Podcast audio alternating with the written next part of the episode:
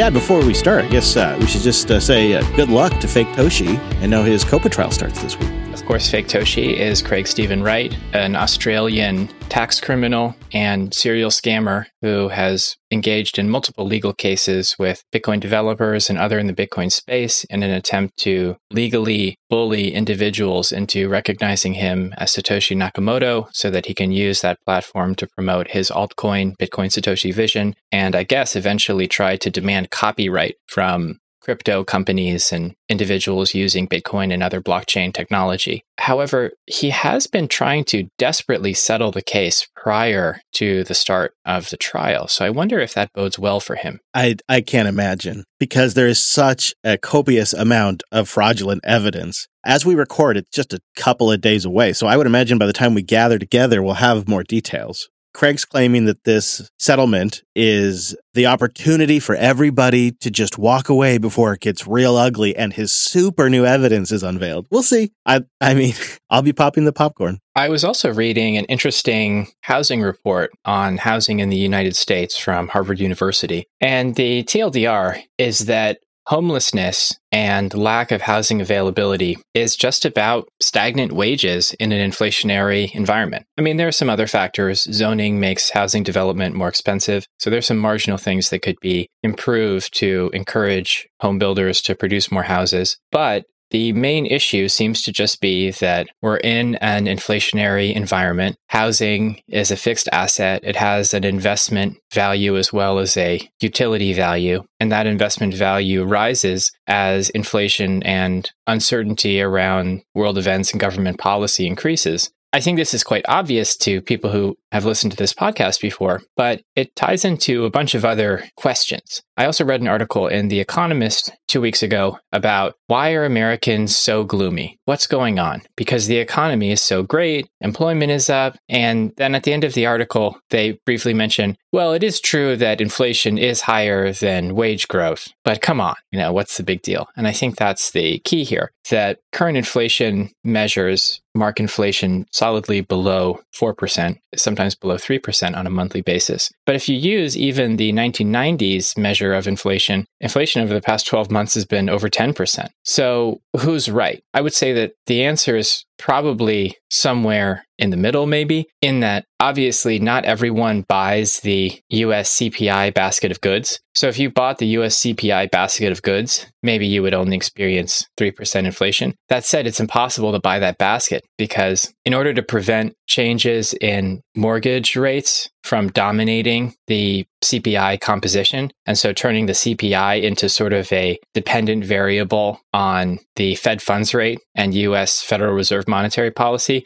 they have to perform a lot of adjustments. And I think the most famous one is I think it's called homeowners earned income or something like that. And and the idea is that if you own a house, you're actually paying rent to yourself, which is obviously not how housing works at all because it's a completely different situation from having cash flows to pay for renting a nice house versus You don't walk away with a profit when you're paying your mortgage. Exactly. And versus inheriting a house or something. And so th- th- there's a whole different context around that. But the thing I'm getting at is that one reason that I think a lot of mainstream news is a bit confused about why the US population, or maybe even globally, is so unhappy with their political class. Why are they unhappy with this so called economic growth after COVID? Is that there's a recency bias to statistics that makes news and government very focused on recent periods. What I mean is, most GDP numbers are what was the growth over the past month, over the past quarter, over the past year. What you're saying rings true because I'm looking at the Truflation dashboard and they have had just spot on numbers. And when you zoom out and do an aggregated compound inflation rate since January of 2020, the compound rate is 22.33% inflation. Right. If you've experienced 20% inflation, your purchasing power is devalued by 80%. Even middle class incomes would be feeling that and might be suffering a little. And if you're on the lower end of the income spectrum, I think you're probably at the point where you'll vote for anyone who promises to increase your living standards. And so I think that's probably why a lot of the news and discussion kind of misses the problem because we actually, I think we need to go back to 2019 at least to sort of get a sense of where we should be versus the, the COVID slump and then recovering from that, that deep slump during COVID has just screwed up all of the sort of more recent time measures of inflation, growth, unemployment, etc. It's not a very positive way to look at the numbers. It's much more positive to look at the more recent numbers. Um, you know, I had a real two moments this week, Dad, that really viscerally demonstrated to me, and I think to anyone who watches these videos, that we are living in two different countries right now. The first video I saw was as as we record the most current Saturday Night Live. I don't know if you've heard about this, but they did a, a weekend update skit making fun of Donald Trump for having a senior moment because he used the term debanking a couple of times. And they thought this was ridiculous. Debanking? We've never heard of this term debanking. He must he must have Alzheimer's because he used the word debanking multiple times, guys. It's hilarious. Who's ever heard of debanking? That was the entire premise of the skit. Don't throw stones in a glass house. I mean, accusing Donald Trump of Alzheimer's moments if your candidate is Joe Biden seems like a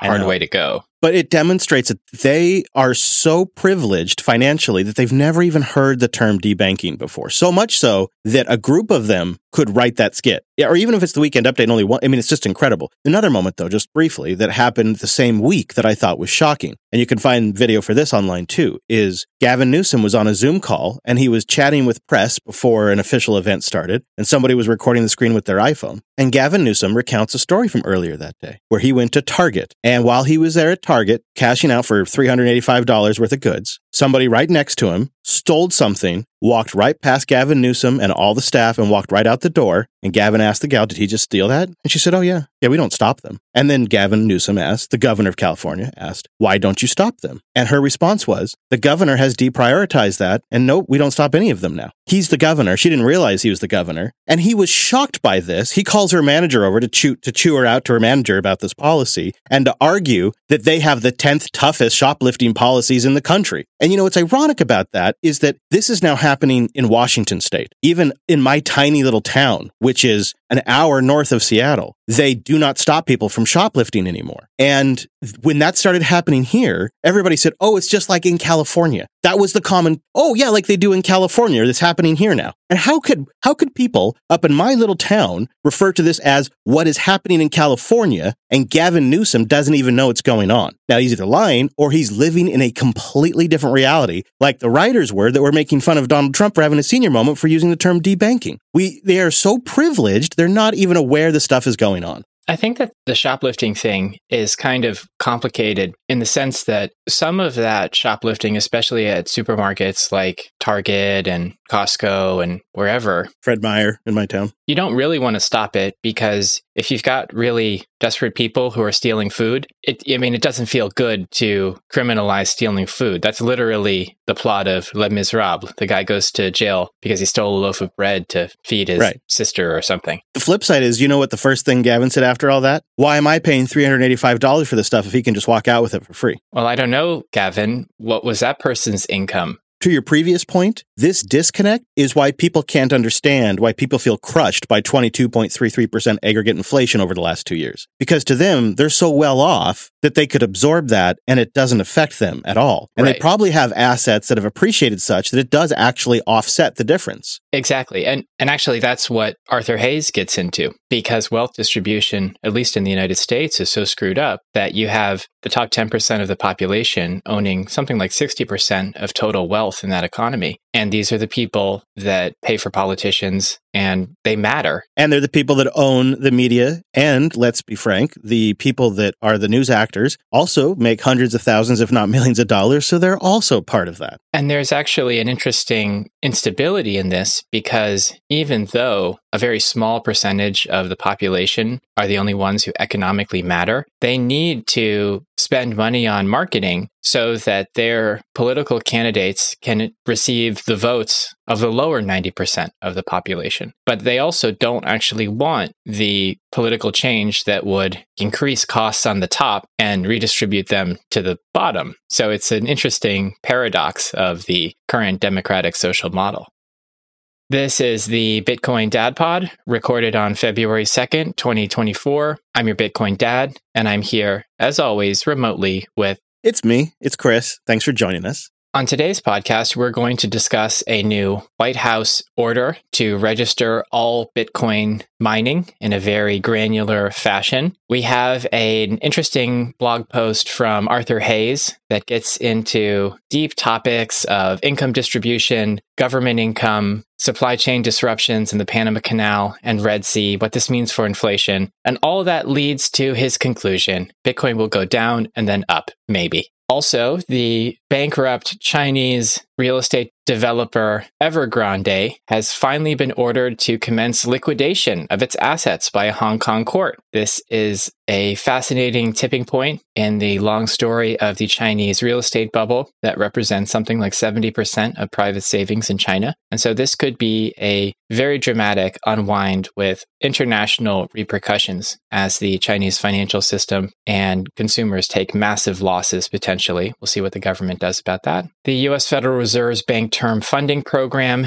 is going to stop issuing new loans on March 11th, while US banks are still under financial pressure because the fundamental issue of their treasury savings portfolios being underwater has not been solved. And then in Bitcoin education, we have Bitcoin Optech 287 that covers a new replaced by fee model by Gloria Zhao and more discussion of Peter Todd's concerns around exogenous fees and how that could lead to mining centralization, among other things. And then we have some boosts, and that's our show. I'm looking forward to it. Yeah. Especially those boosts. Don't forget it is a value for value podcast. So if you get some value out of it, please consider sending us a boost and a message. Let's start with this White House edict that forces registration upon Bitcoin miners. It's really fresh as we go on the air. It just came out last night. And it gives Bitcoin mining operations essentially a matter of days to respond with a comprehensive registry of their equipment, its power draw, their relationships with power companies, their share of power companies' usage, their GPS location,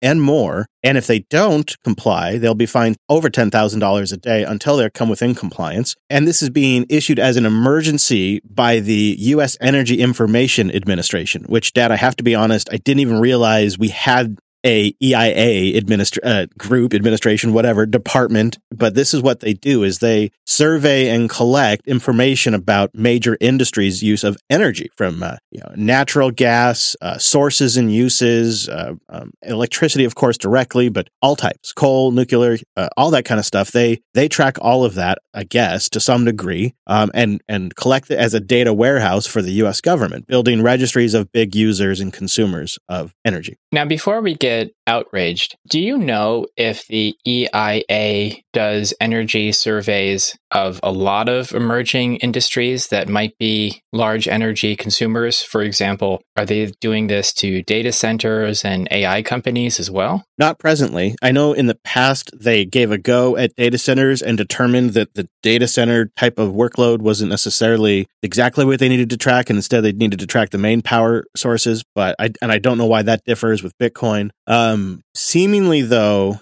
uh, it's it's otherwise industry use, not so much data centers. And I don't know of any emerging industry where they've issued an emergency just because it's gotten popular. I mean, that's their essential argument here. So, but the EIA is arguing is that the price of Bitcoin has gone up 50% in the last year. And that means they need to be concerned all of a sudden about the energy use of Bitcoin. And it's urgent. And I think that we've discussed on the pod previously that there isn't necessarily a strong relationship between Bitcoin price and energy consumption because the energy consumption of Bitcoin mining has to do with the efficiency of Bitcoin mining units and the relative price of energy in the area where mining happens. My understanding, and please correct me if I'm wrong about this because I'm not a mining expert, is that Bitcoin mining cannot really compete with even industrial uses of electricity, and certainly not with residential use and commercial building use of electricity. Because Bitcoin mining is such an unprofitable business that you have to have your electricity practically free in order to make profits as a Bitcoin miner, because it's just that competitive. And so free energy only occurs when there's surplus energy on a grid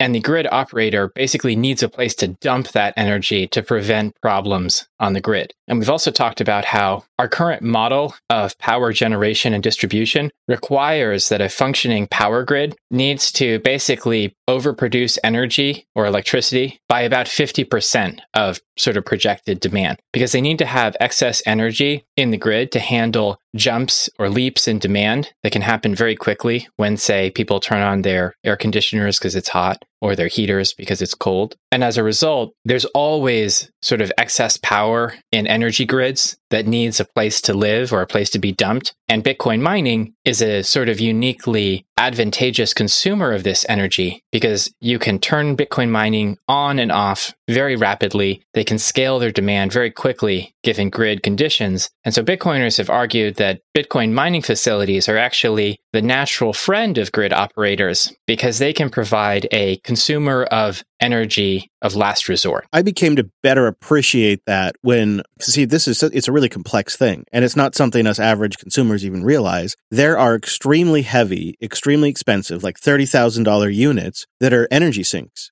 that these outfits buy. And when they have excess energy, they literally buy these machines that they can dump the energy into.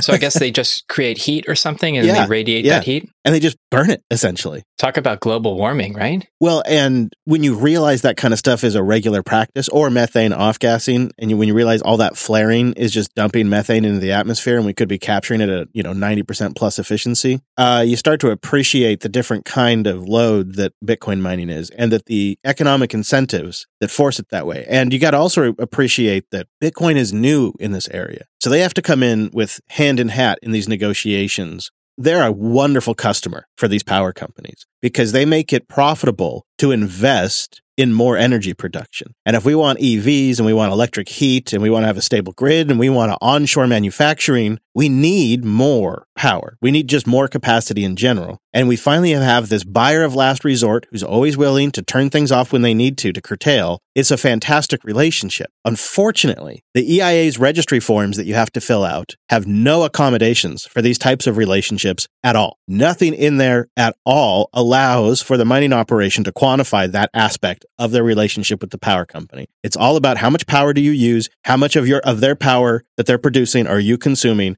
and there's nothing in there about curtailment or even any factoring of curtailment at all. They do mention it briefly in the introductory threat letter where they threaten the miners. They do mention they know about curtailment, but nowhere in there is there inner accounting or allowing for it. And they also want latitude and longitude coordinates of every facility that you register. And you you have to register every commercial facility in the United States. So not to be paranoid, but this is the first step to mining bans and confiscation of these facilities because the only other place in the world that had a systemic drive to register every mining facility was Venezuela, and then they were subsequently seized by their government. So this is pretty scary, I would think, if I were a US Bitcoin miner. I think we're hypersensitive to it because it's it's such a critical attack because it's Bitcoin's peg to the real world. And it is a soft spot to a degree that if I were a nation state and I were going to attack Bitcoin, along with all the illegal stuff and all of the banning self-hosted wallets that Elizabeth Warren's going for, I would also absolutely attack the mining industry, especially if I had a environmentally friendly camouflage that I could use to do it. Because we've already said over and over again from the White House down that climate change is an existential crisis. And if you believe that there is nothing that and Biden just said that this as of recently as like a week and a half ago. There's nothing more threatening to all of humanity, not a nuclear bomb, nothing more than climate change, well, then that pretty much grants you authority to do anything in the name of saving humanity. So, I, you know, it gives you the perfect cover to go in there and take emergency actions and get this all wrapped up as quick as possible, especially, you know, when the economy is sort of on the verge. I think it's a brilliant move, actually. I'm surprised they haven't done it sooner. I guess they needed to wait till the industry got large enough. And what's remarkable about it is there's no conversation about the AI data centers, even though we have years of curtailment data that shows it really works. And we have the Texas grid that's been stabilized last two years because of the curtailment programs. The grid has remained up. They haven't had to do rolling blackouts. It's a big success. And yet none of that's in there. I, I think, I think that's remarkable, even though we have on the record that to support the amount of data centers that have come online since the beginning of COVID, we have seen a continuation uh, and a reversal of shutting down of coal plants. So continuing coal plants or stopping shutdown plants plans specifically in like Virginia, which has been dubbed the data center alley, which has specifically benefited from the boom in artificial intelligence, quote, turbocharging electricity use, according to Bloomberg. And they say that the power companies have been struggling to keep up and that the environmental regulators even considered a plan to fire up diesel generators to help back these AI data centers. Similar thing is happening in Kansas City. There are AI data centers there and the other one that's a massive consumer that is forcing them to leave their coal plants online, electrical electric field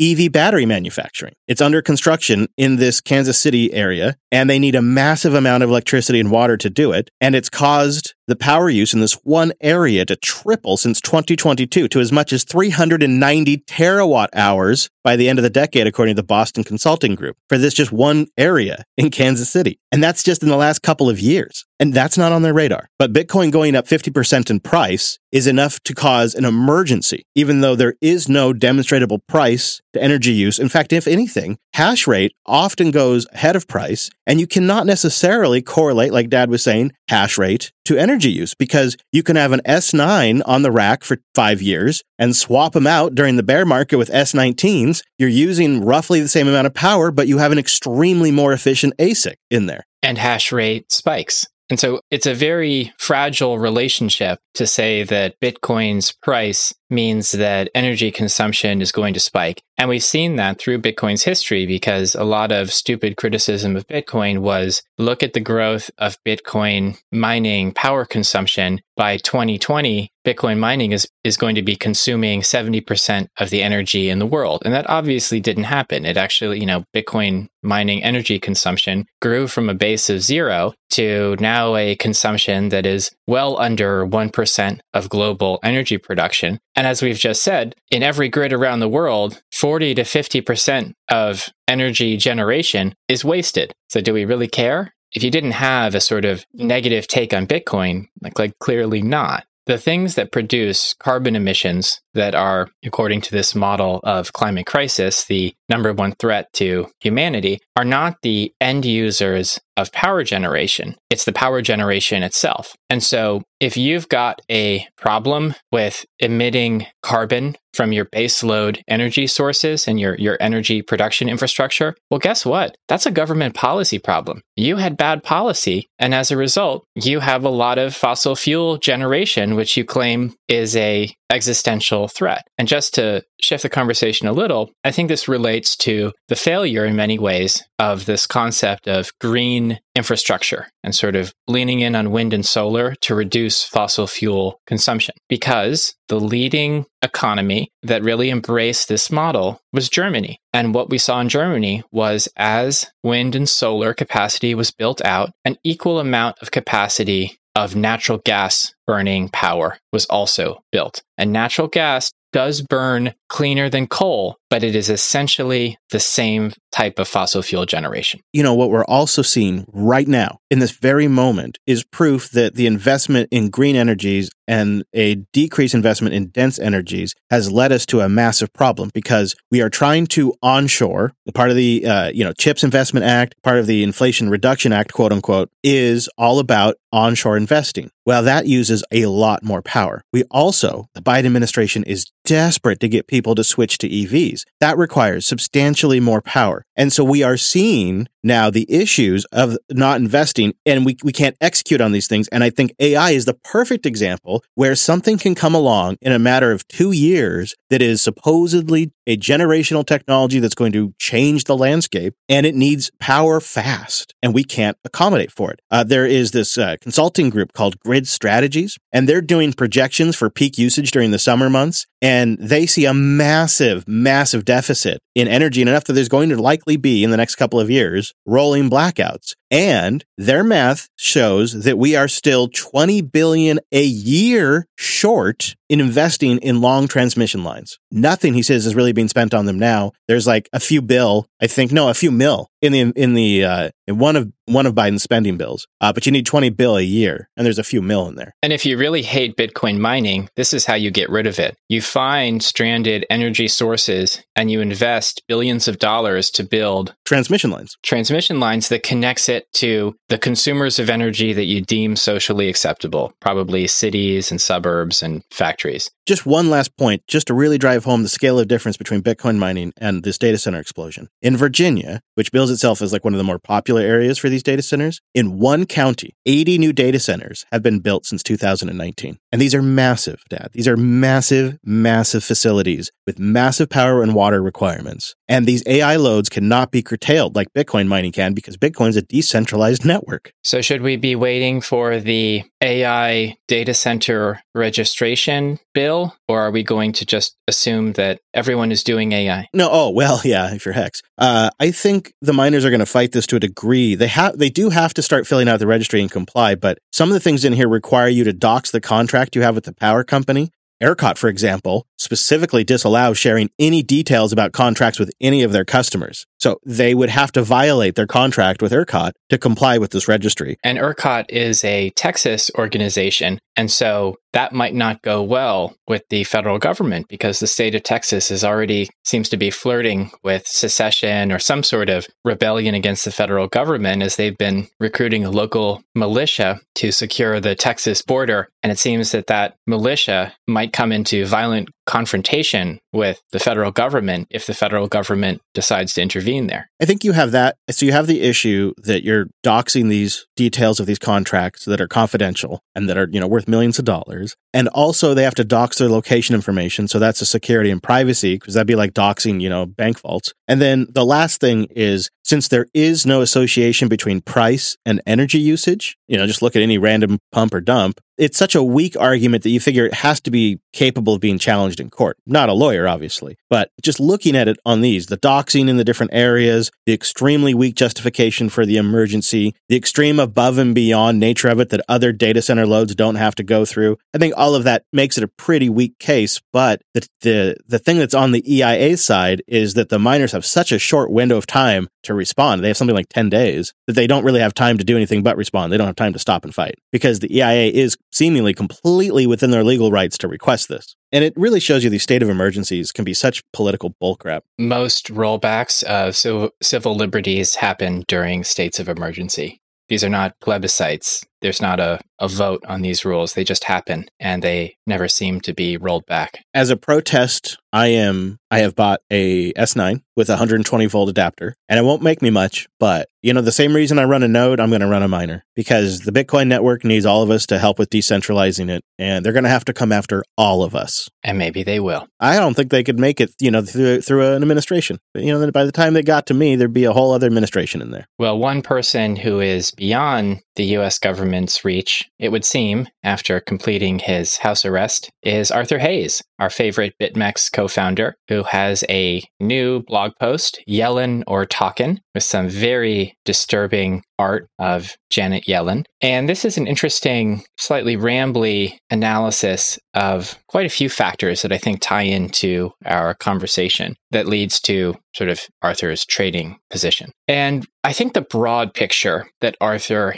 is pointing at is that the current S&P 500 rally and Bitcoin rally is essentially hopium because the fundamental instability of the US banking system has not been solved and this instability comes from the fact that after the COVID inflationary impulse the Fed hiked the Fed funds rate faster than ever before in history. And because of the mathematics of bond portfolios, if you bought a bond that was yielding a low interest rate, like 1%, and then interest rates are hiked up to over 4%, the 1% bond on your portfolio, if you sold it today, you would have to discount the price so that the price discount turns it into a 4% yield for the buyer, if that makes sense. And as a result, a lot of US regional banks that essentially hold their reserves in US Treasury bonds now had a negative net present value of these portfolios. Now, this is not a problem if you can hold these bonds to maturity. If you don't have to sell it, you're not going to lose money, at least in nominal terms. The problem is that regional banks actually often do have to sell these treasuries in order to meet withdrawals and other obligations. And as a result, because three banks collapsed Silicon Valley Bank, Signature Bank, and First Republic the Federal Reserve created a new acronym called the BTFP, Bank Term Funding Program,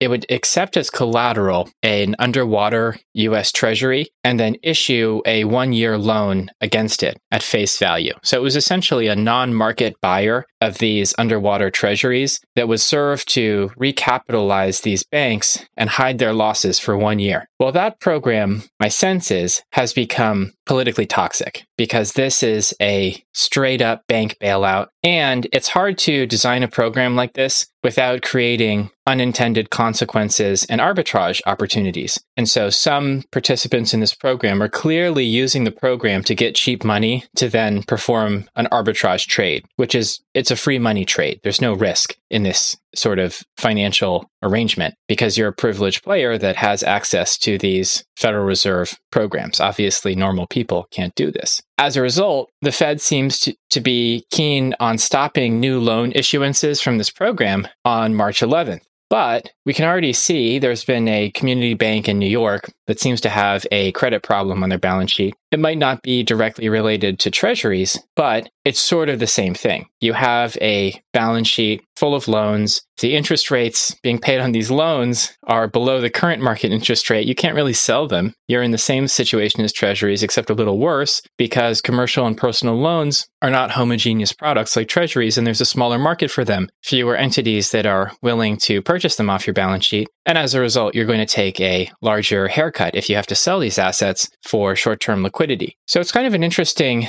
setup. You would think that the Fed would sort of shoulder the political toxicity of a program that's an overt bank buyout and keep it going because it seems like the banking system, especially at the regional level in the US, is still pretty vulnerable. They seem to be, for some political reason, motivated to shut this program down. So, this is the first part of Arthur's observation that we have kind of a short term market stimulus in terms of hope but that's really not warranted. His other observation is that because of the distribution of wealth, i.e., financial assets in the United States, you can see that the top 10% of the US population in terms of wealth owns approximately 75% of all assets in the United States. And this creates some very weird incentives. Uh, one odd effect of this is as the US raises interest rates, it also increases tax revenue because these top 10 earners are the ones who really own assets that experience the distribution of higher interest rates in the US. So this boosts short term government payrolls. But the problem is that as you increase interest rates, you're in a way benefiting the top 10%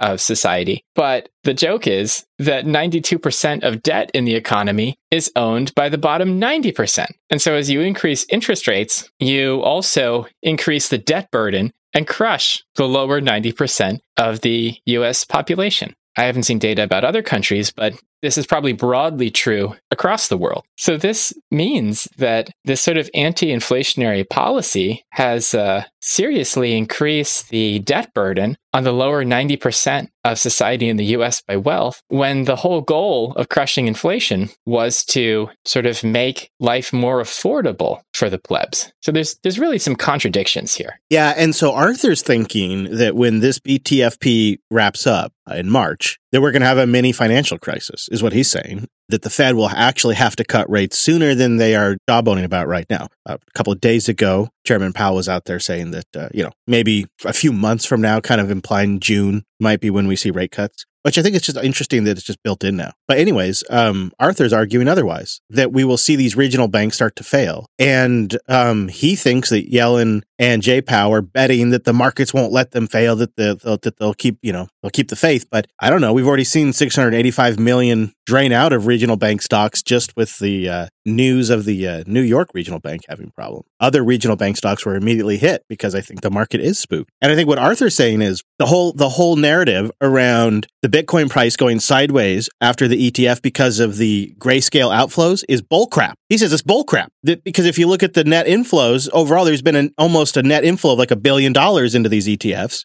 So that's all been gobbled up. And he thinks instead Bitcoin is predicting this mini crash. You know, whoever is buying and selling on Bitcoin is predicting this little mini crash coming up after the uh, BTFP wraps up. He finishes on a pretty interesting section on supply chain inflation because it seems that this current conflict in Yemen with the Houthis, who are firing missiles at some container ships in support of the Palestinian cause or, or the Hamas cause, actually, those are separate things, sorry, uh, in the Gaza Strip, is severely constricting trade through the Suez Canal because there's basically a choke point. The Gulf of Aden connects to the Indian Ocean, but if you go up the Gulf of Aden, you have to squeeze through, squeeze between the small gap between Ethiopia and Yemen, and then you enter the Red Sea. Americans are probably familiar with the Red Sea because it was once parted by Moses in the uh, Old Testament. And then you continue up the Red Sea to the Suez Canal. So, what's the problem here? Well, basically, if you're shipping goods to Europe from Southeast Asia, it takes a 26 day trip to get to Rotterdam if you go via the Gulf of Aden, Red Sea, Suez Canal. If you go around the bottom of Africa, it's a 36 day trip. So we've actually increased supply chain time and costs by almost 50% because these rocket attacks, this asymmetric rocket and drone warfare in the uh, Red Sea is incredibly difficult to interdict. Right. And we're throwing $50,000 missiles at $500 drones. Not 50,000, $2.3 million missiles after tiny oh drones. God. Yeah, that is, uh, woof. How do you, that's, infl- that's inflationary right there, isn't it? But the thing is, it's not just goods from Southeast Asia that are becoming more expensive. And the thing is, as you increase the time to bring these goods to market, you need more goods in the pipeline. It, you know, it isn't it isn't a linear thing. This is sort of a, a non-linear process of cost and supply and, and meeting that. You know, it's it's very it's actually a bit complicated. But this is also a massive energy route from Saudi Arabia to Europe. For American listeners who don't really care about what happens in Europe and these inflationary pressures, something sort of similar is happening in Central America because due to a lack of rain and a drought and some other issues, the water level in the Panama Canal is super low, which means that a lot of shipping that could previously use this route to again cut off huge amounts of shipping time bringing goods to the American East Coast they now have to be rerouted around the bottom of South America, which is a similar increase in supply chain costs and time. And you might say, okay, well, why not just land all the boats in Long Beach, California, and mini land bridge them to the center of the US or the East Coast with the rail link there? Well, US ports are, and then that port in particular, is very over capacity. And those capacity constraints mean that then container ships have to line up, and this can add weeks to the journey. So there's no way around this, even if you're not burning more bunker diesel to go around the bottom of South America. So this is a structural inflationary issue, and it can't be solved by monetary policy. It can only be solved by controlling the weather and making it rain in the case of the Panama Canal, and resolving military tensions in the Middle East in the case of the Suez Canal. And obviously, both those things are pretty impossible at the moment. So, this is quite a setup for more cost pressures in a US election year. And Arthur believes that the eventual outcome of these stresses will be, again, large interventions in the financial system by both the US Treasury and the Federal Reserve. And so he is temporarily bearish, but then he's going to get crazy bullish and he's going to start loading up on bonk if he uh, thinks that an intervention and liquidity injection is coming. So that's Arthur. And what Arthur also points out is when that liquidity injection does come, the disparity only grows between the bottom 50% and the top, you know, 49, 1%. Like it really, it really only just gets worse. And as time goes on, the bottom 10% ends up holding most of the debt, bears most of the burden of inflationary cycles and all of this. And the rich just get richer because they have the means and access to those assets. They have the skill set to invest. So they're ready for a nice liquidity event. They, they, you know, they know how to navigate that because they just spent the last 15 years training.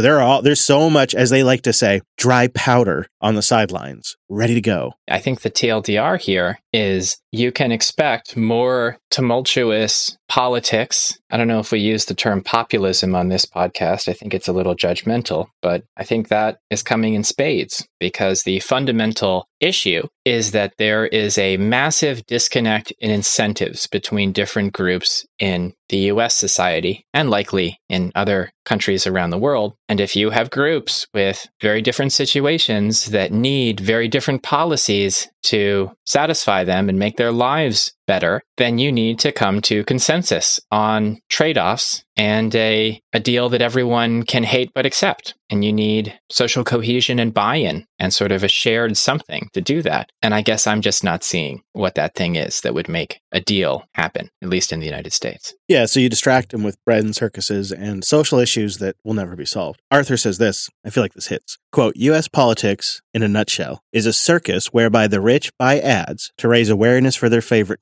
clown, who in turn dances and sings for the votes of the plebs. So Biden must hand out goodies to the rich and to the poor alike to win. At a cynical macro level, the strategy is to pump the stock market owned by the rich, thereby increasing the tax receipts, and then provide handouts to the poor paid out of the loot collected from the rich, which, you know, of course, that's his take. But the point he makes is the top 10% pay 74% of income tax simply just because that, you know, is mostly capital gains and they're taxing capital gains. So that's where he's getting the distribution uh, thing from. And I think his point is well taken that we really do have politicians that are just sort of picked by the wealthy and then they have to promise something. And, you know, so they, they try to like square that as much as they can. And so you see things like these LNG uh, natural gas export bans, which is obviously going to have an effect on the market, can have a massive effect on the EU, but it does please a couple of different contingencies of the Biden voting bloc. Oh, or the Trump voting bloc eventually, because when he undoes it. Yeah, let's be honest.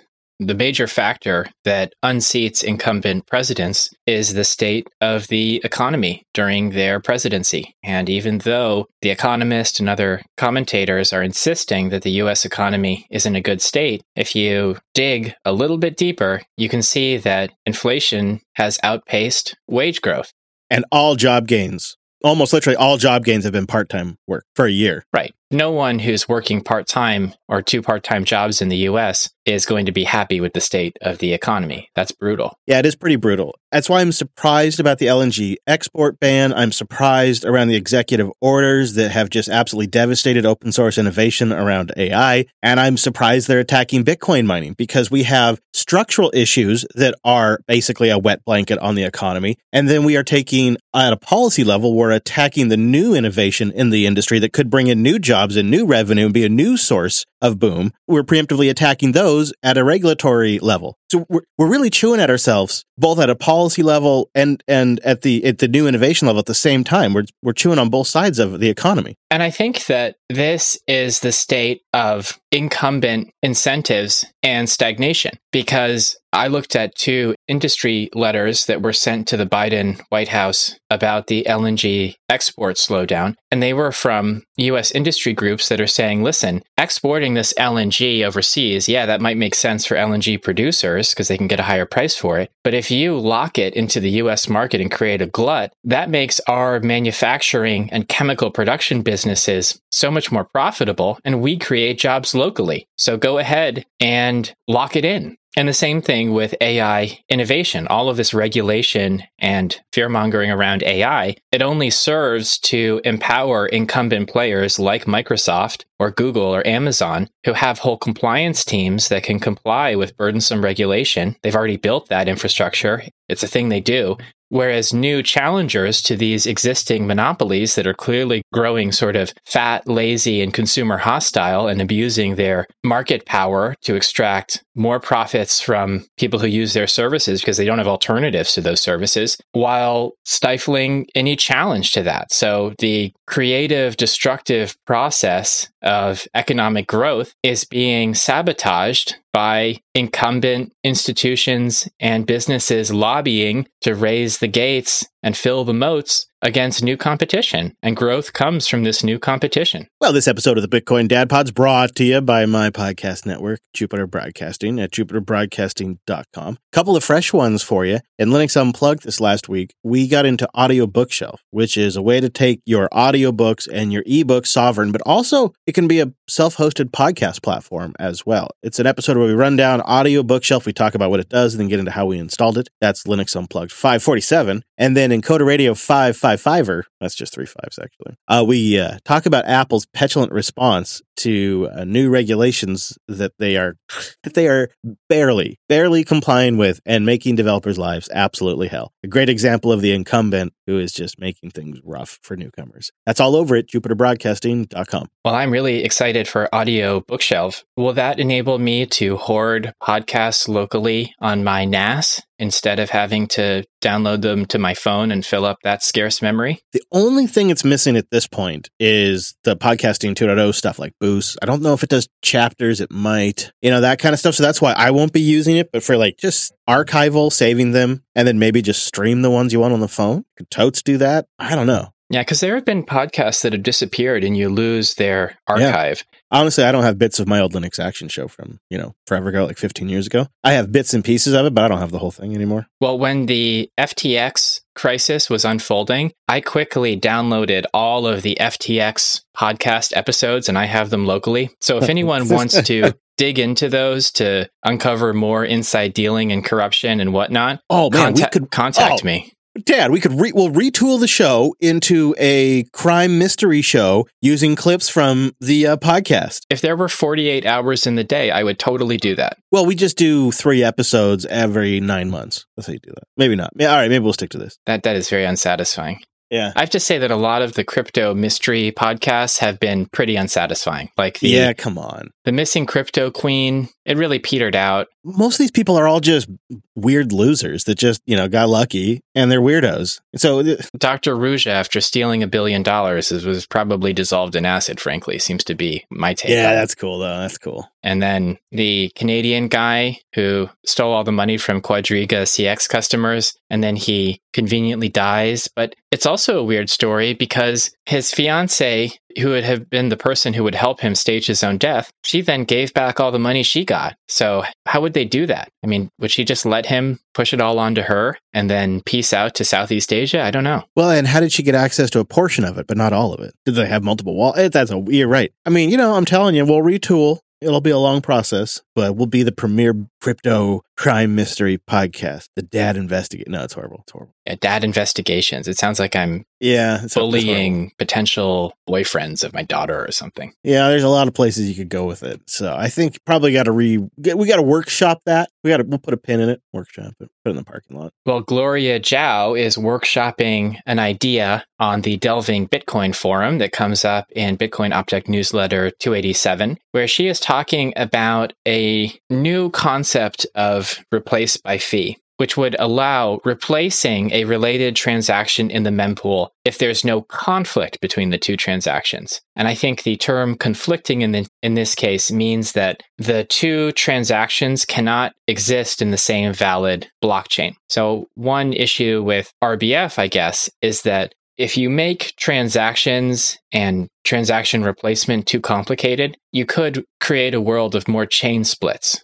where one miner mines one valid transaction, another miner mines a different one, and now we have two chains, and these two chains have to sort of race to create the next block and invalidate the other chain. Otherwise, the miners on the losing chain lose all of their money. So I think this RBF conversation can get like really wonky and complicated. And I don't know if regular Bitcoin users particularly care. But when I read this sort of conversation and these considerations, I just think this is an experiment. We are on an experiment right here. And it's miraculous that it works so well. But when you pop open the hood of Bitcoin Core and you look at how the sausage is made, I mean, that thing is knives all the way down. This is really hard. Yeah. And I'm grateful that there are those out there that are not only deeply, deeply, um, you know, into this and understand it, but also trying to make it better without making it too complex that we screw ourselves. Like that's a that's a very tight line to walk for something like RBF, and Gloria Zhao is probably the right person to do it. I'm just because these are the moments where you think, God, there's these people out there that are really making this really tight line all actually work. I, I just don't know how they don't get burned out because it seems like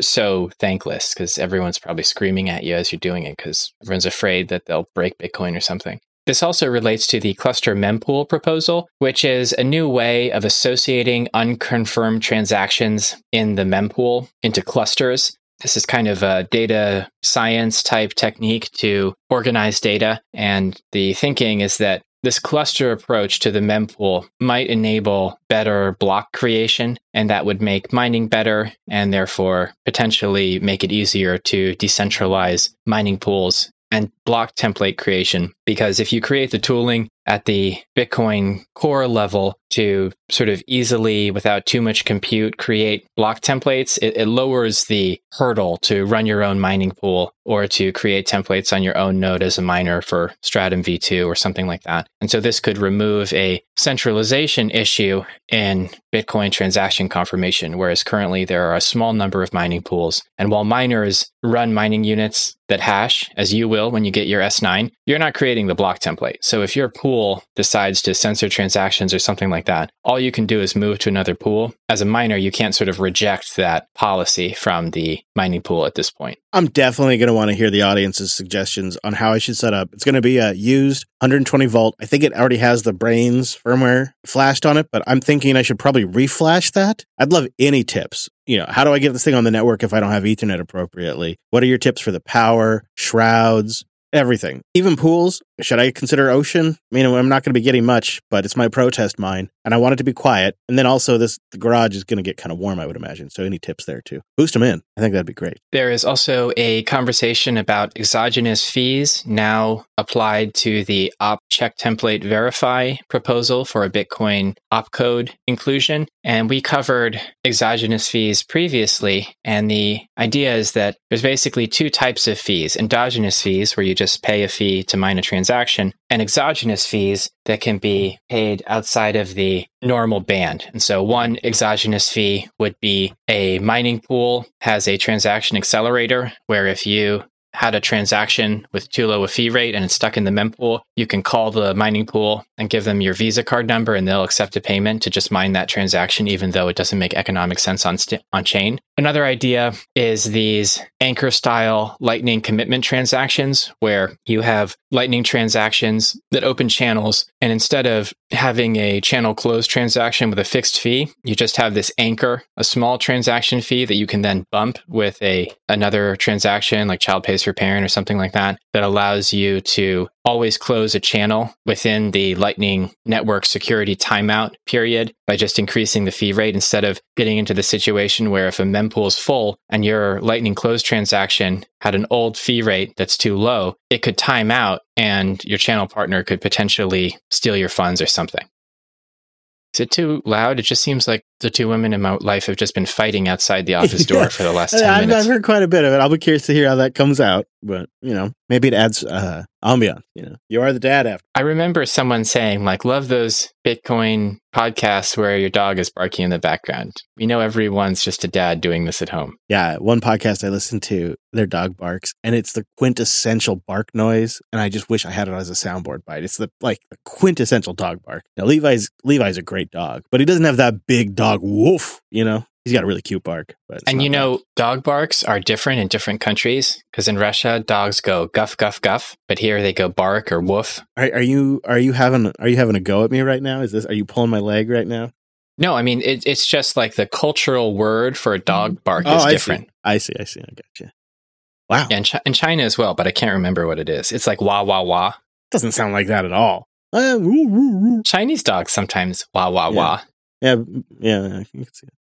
Remember, we do like to hear from you. You can email us, bitcoindadpod at protonmail.com. You could post on Weapon X when dad happens to fire it up at Bitcoin Dad Pod. Or why not join the live Matrix chat room, which is popping along right now. We have a Matrix channel and all of that. We have it linked in the show notes. It's pretty cool. It's like a decentralized chat system. Is it the smoothest and bestest ever? No, but it is pretty cool. And I think the ultimate way, because it's a way to send a little value into the show if you got some value, but also it gets your message read on the show and it gives us a little value for reading that and answering your questions as well. So there's the boost. And we'll have links to boost in the show notes as well. Fountain, Podverse, Castamatic. I think those are the top. I think people should probably consider Truefans. You have to sign up to use it, which I know can be a deterrent, but the team behind it's pretty good. And they have lots of little mechanisms to earn sats in there to like just incentivize people to use the interface. And uh, that's kind of neat. Truefans.fm for a new podcasting 2.0 app.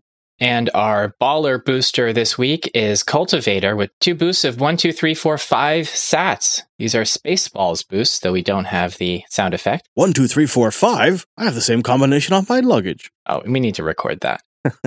The 2008 recession has never lifted for many of us. I went back to school and finished up a degree right after the crash, and my earnings have been depressed ever since. Once you are on a lower wage trajectory, it can become almost impossible to escape it. Friends that never finished their degrees, even just a few years before me, have consistently out earned me. Perhaps it was my sector, not sure. It appears that the coin father did not have his lightning alchemy properly balanced. And so here is another attempt in hopes that he will receive the sats I'm trying to bestow him. I see. I think my node is very unbalanced and my channel balancing tools have failed. So I think I need to upgrade the node, but I'm scared. Cultivator, you are a gentleman for trying again. And I, you know, I really, you guys, if you've listened to the show for a while, you know, when the show started, I was extremely, very, very, very pro Lightning, bullish, if you will. But as time goes on and I watch individuals try to manage channels, especially in high fee environments, I, I don't think I'm really recommending light Lightning for average plebs. I think it's great for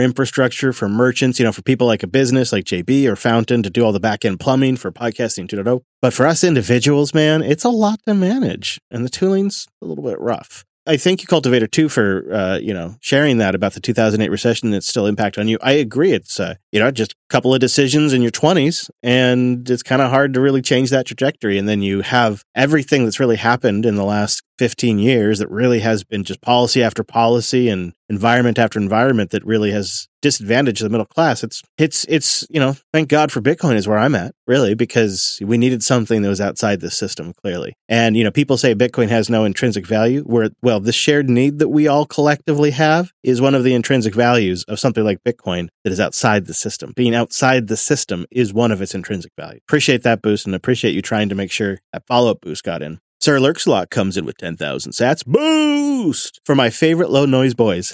Gotta keep the high signal elevated. Thanks. Thank you, Lurks. Thank you so much.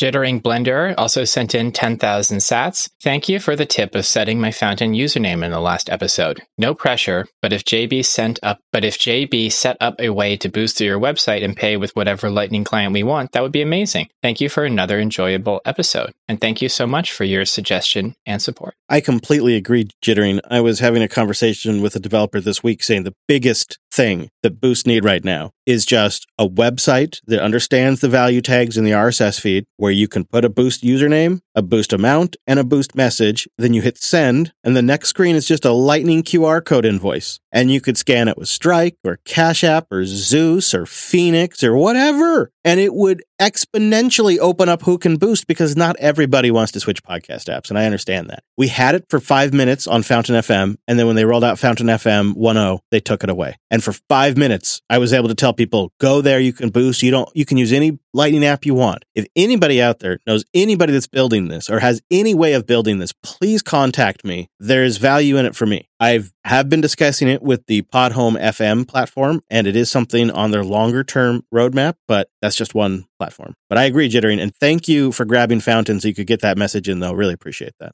Halleck comes in with 10,000 sats. I'd love to hear if one of those Bitcoin buy tips for mom, quote unquote, ever gets a conversation going for you, Chris. I tend to only respond for questions uh, from friends and family, which means we basically never talk about it. That is the way to go, Halleck. Don't bother. Yeah, I did get one follow up question, and she asked, I have a Coinbase account. Is it okay if I use that? And I thought, well, I guess. I mean, what do you tell mom, right? I was like, well, I could tell her go try River, you know, uh, Cash App. I tell her, you know, an ETF when those come out, because this was before the ETFs a little bit, um, and then then after the ETF when she had the follow up questions. And that was a tough question to answer And if she didn't already have a Coinbase account for whatever reason, um, I probably would have told her to go with River, I think. Or, you know, do I really expect mom to ever sweep that into cold storage? I do not. I do not. So Absolutely not. maybe an ETF for somebody like mom. And it just mom. wouldn't be safe for someone who might not be super tech savvy. Well, and if she wants the money in 10 years versus say me like 30 years or whatever, there's a whole different like trust level of the like for her an ETF a 10 year it's probably a good bet she's going to be able to get that money out in 10 years from an ETF. Like, you know, BlackRock's not going away in 10 years. So, the risk is probably pretty low for somebody like her. It's just not, you know, it just doesn't provide her a hedge against the US dollar, which I feel like is one of the ultimate advantages to holding your own Bitcoin is you get to take advantage of that outside the system property of it that I was just talking about. Nat Gas Immersion sent in a mega row of sticks, 11,111 sats, with the message, Thank you, fellas. And thank, Thank you, you. too. I wonder with a name like Nat Gas, uh, if you have any thoughts on the fan of Nat Gas. Mere Mortals podcast is back with a row of ducks, 2,222 sats. Using fountain. So, do you have any proof of documentation that Spotify is doing DAI for shows like yours or mine? Because that doesn't sound right. I can imagine them doing it on shows they are partnered with, but when I use an app, I never came across them doing this. Be breaking a cardinal rule of a podcast app. I don't know. I really don't know. I have I have the JB shows on Spotify because I also have them on YouTube, right? And to me, they're kind of the same thing.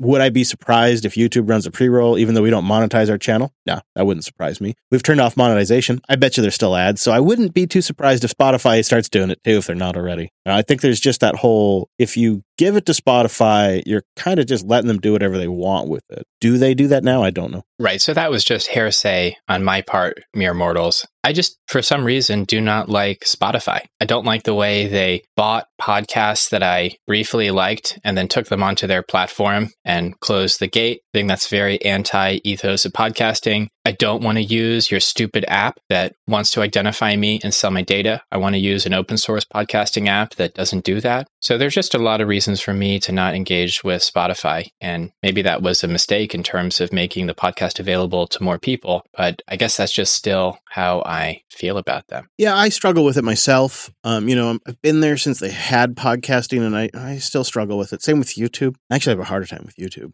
Thank you everybody who boosted in though. Really some thought provoking boosts. Uh, we had we had several under uh, the uh, is it a two thousand sack cutoff? I think so. We had I several under that, Yeah, yeah. So we had some nice boosts this week. I don't have totals because my script was a little wonky, but uh, appreciate everybody who boosted in. This is a value for value podcast, and we're always trying to get that total up just simply because it is a massive time investment for the Bitcoin dad. It's not so much for me. I mean, I, I have the easy part of the job, but it is hours and hours of work for him. And so any value you get from the show that you want to send back in and include a message, we really appreciate. And we have links to some of those ways to do it in the show notes. Chris, are you sort of a producer and host on this podcast? Yeah, I maybe assistant producer, right? Because I kind of come in and I, you know, I bang up the show notes. I, I punch them up a bit, right? That's what I add some supplementals or something. You're also an advisor too, because I'll have some problem and you'll be like, oh, Mm, yeah, you should try this thing I did 20 years ago. You're right. I should add another. We should get another split for me. Right. You're right. I should have an advisor another split. Yeah. Yeah. I mean, you should be taking like 90%, right? That's the model. yeah. Please. This has been your Bitcoin Dad Pod recorded on February 2nd, 2023. I've been your Bitcoin Dad, and I'm here remotely, as always, with With with me. It's me. It's Chris. Thank you. Thank you everybody for being here. We'll see you next time.